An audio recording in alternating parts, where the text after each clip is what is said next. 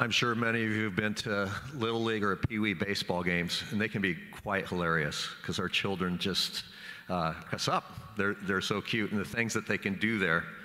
And I was reflecting, it was about, I don't over two decades ago. I was actually down in San Diego going to this game, and one of the Pee Wee, probably seven or eight year old, the boys, he, uh, he just wasn't really into the game, you know? He wasn't really dialed in.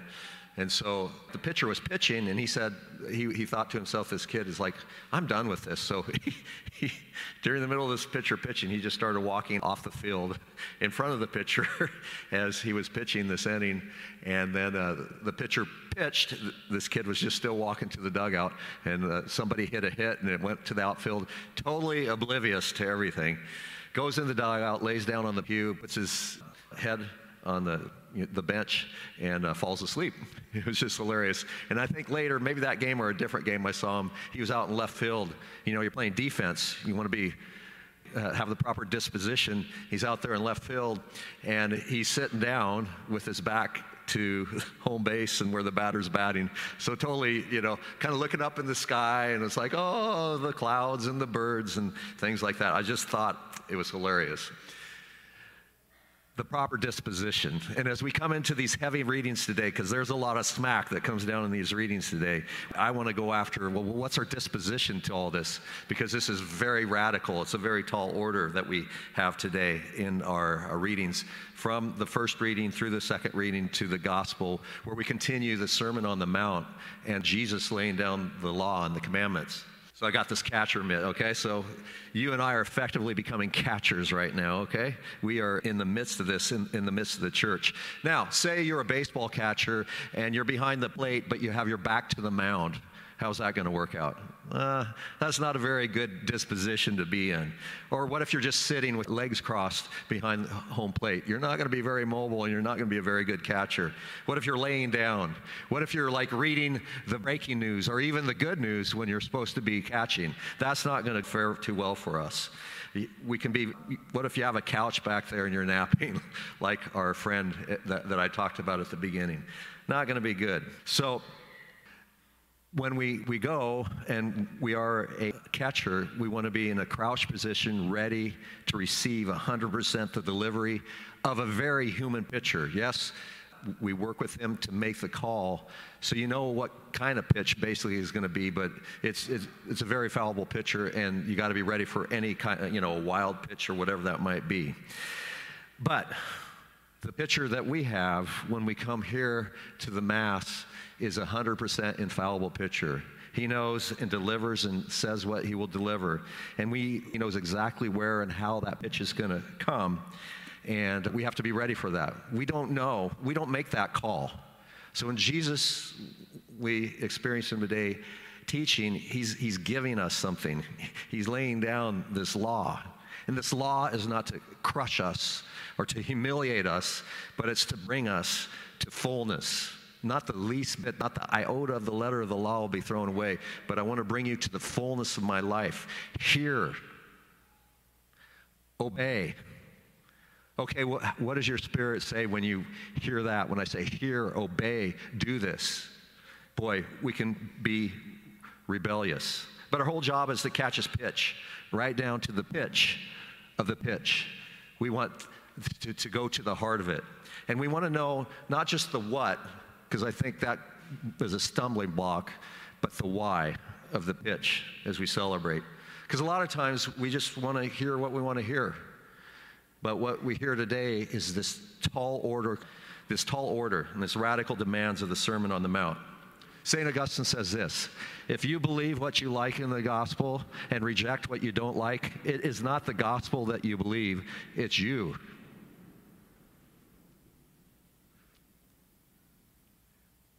Woe is you. Woe are we if we believe in ourselves.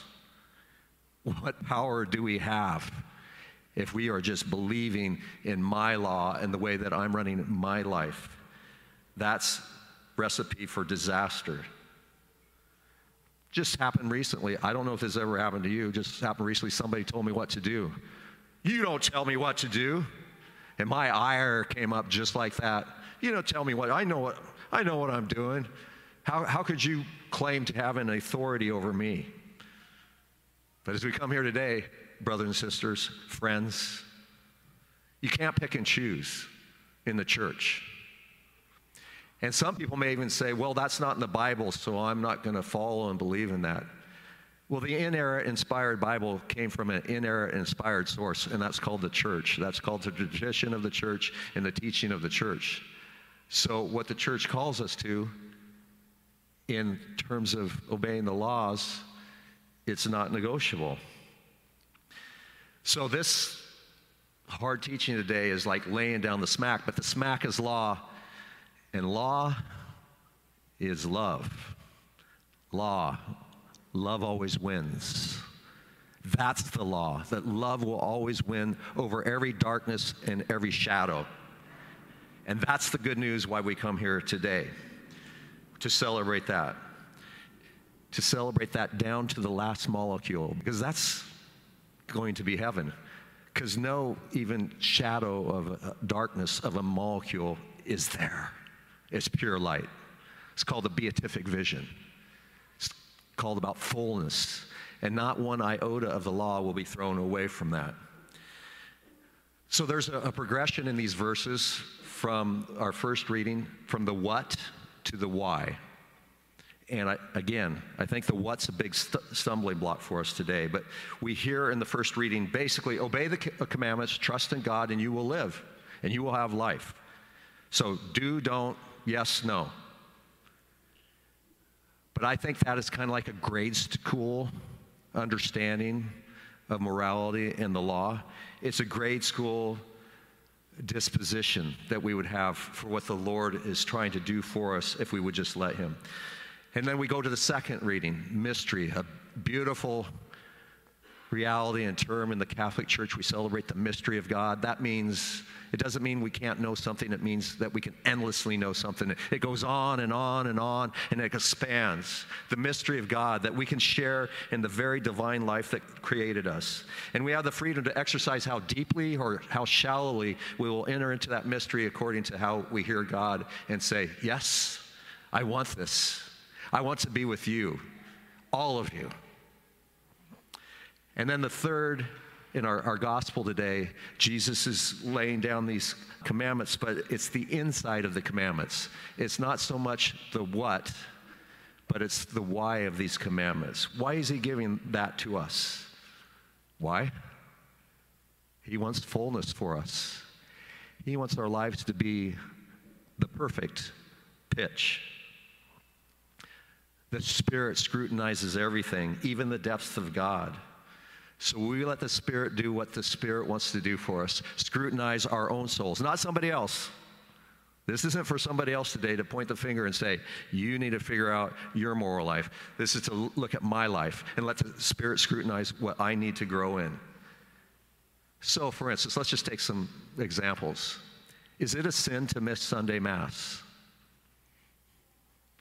Yeah, so we can say, okay, that is the what. You don't miss Sunday Mass, so that's the what because it's a sin. But why is it a sin? Because God wants us to be fully His children. And He calls us together to feed us with His Word and His body and blood so that the Spirit can come in and scrutinize everything and anything that's not of Him. He can condemn that from our lives, from our souls. He wants to gather us into that. So it's not as a way of condemnation that He says, you must be in Mass and obey, pray, pay, and obey. But you come to Mass because I want fullness for you. I want to pour out all that I am for you. And if you miss out on that, then you live in a life separated from me. And that's not living. How about living together outside of marriage? We don't do that. Why? Because we want to snuff you out and say, Uh, minimize you or your freedom. No, that's to increase your freedom and to say, when we are living outside of marriage together, we've already committed to each other our vows at the deepest level as we shared our, our bodies with each other.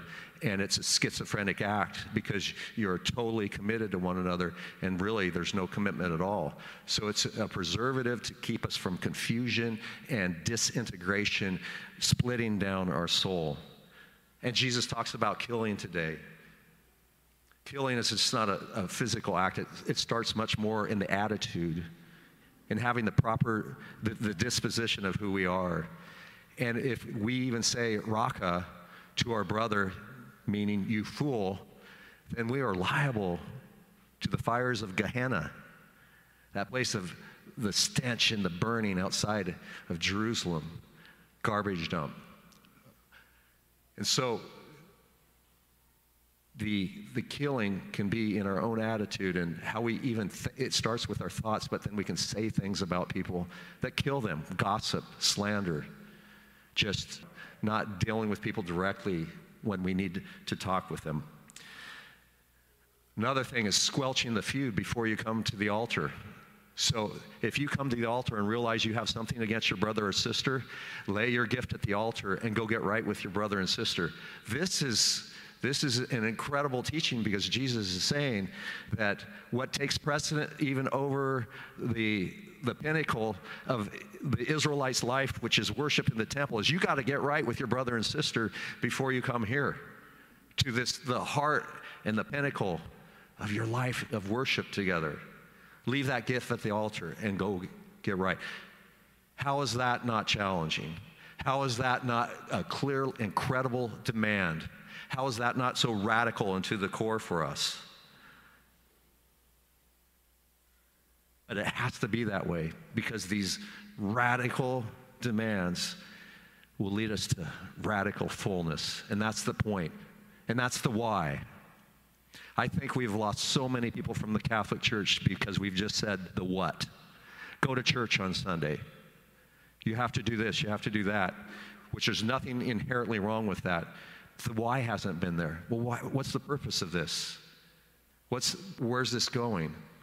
Tell me to act against my own free will or coerce me into the situation that I don't want to be because it's not something where I want to be just following rules without any meaning in the purpose of those rules to bring us to fullness.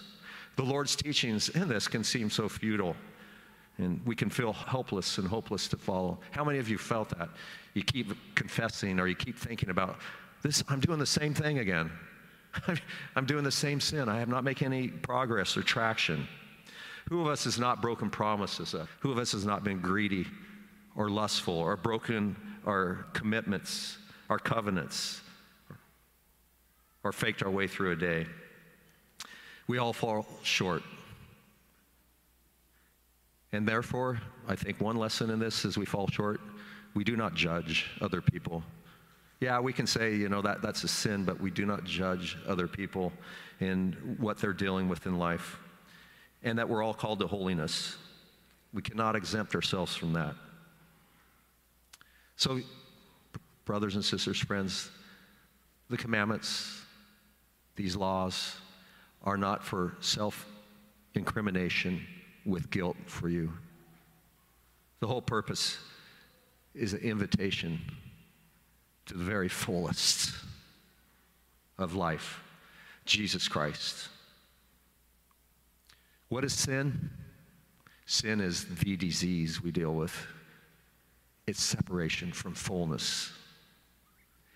We want to deal with that and understand that and ask Jesus to take away.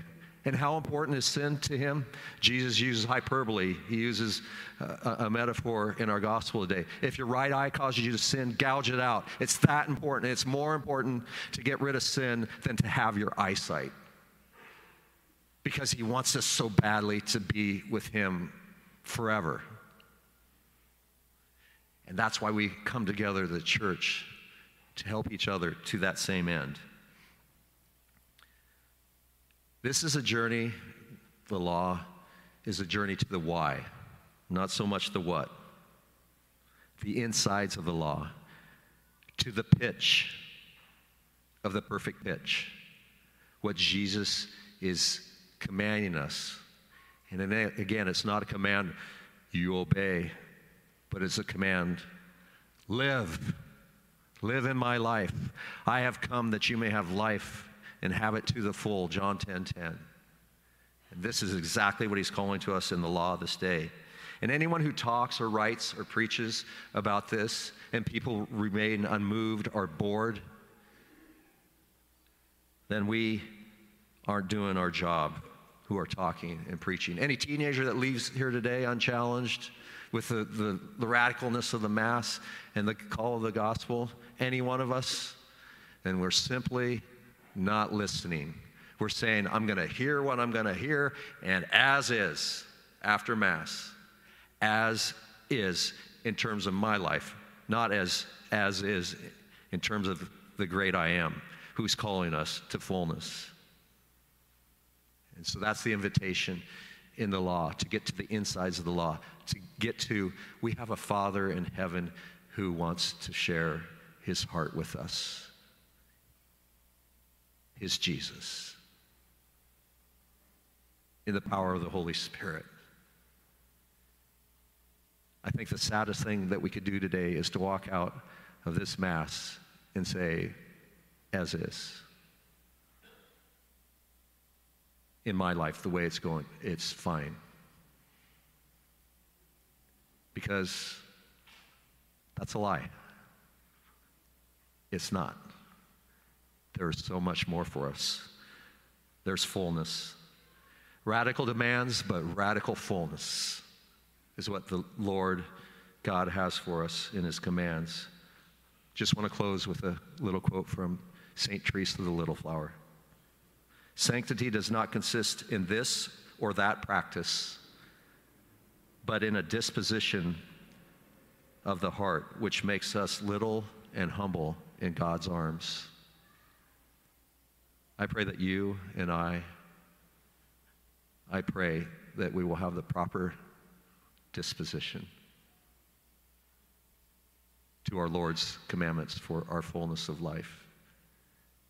That we will be little and humble in his arms. Amen.